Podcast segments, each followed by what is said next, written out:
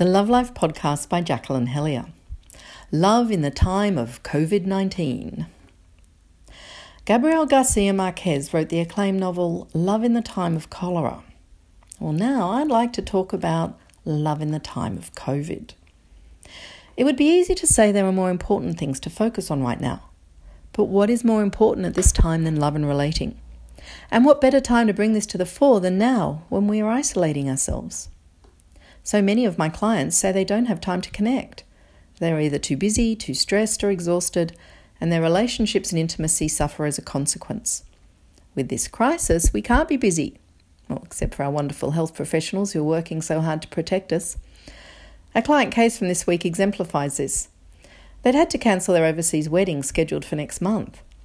As sad as this was, there was also a feeling of time and space.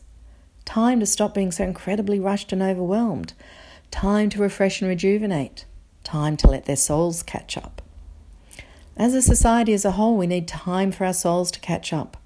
Yes, it is an unknown time, and certainly for vulnerable segments of the population, a scary time. I don't wish to downplay that side of the crisis. That too is very real. I have elderly parents, a brother with leukemia, and a son living overseas, and I do worry for them. Yet the positive side of this crisis is that we are being forced to slow down, to do less, to simplify, which gives us space to go inward, we can let our overactive nervous systems quieten and find an inner calm and equilibrium. It's from this space that we can connect with the vital life energy that is our sexual energy.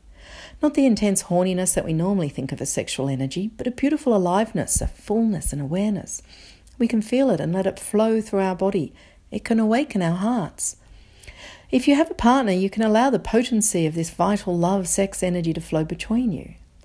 Allow yourselves to settle, and from this calm space, open and share with your partner, verbally, emotionally, physically. Let yourselves grow individually and relationally.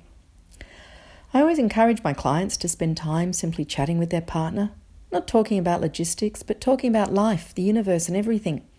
In particular, talking about yourselves. Use this to get to know yourselves more deeply, to understand your relationship and your intimacy better. You might like to read articles from my Love Life blog. You might even get through all 302 of them.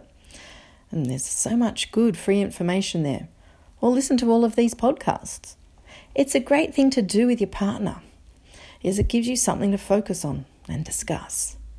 And do it alone too, if you're single. It'll fill those hours. If you want to go into more depth and really use this time to evolve in understanding and experience, I recommend you do my online courses for men and women. You can access them on my website. Let's use this time to quieten, to reflect, to learn and grow. It will pass. And maybe we'll come out the other side with a new perspective, a reclaimed ability to feel connected within and between. Every crisis is an opportunity for growth. This crisis is providing us with that precious commodity of time, of stillness. Let's use it to grow in compassion, understanding, and awareness.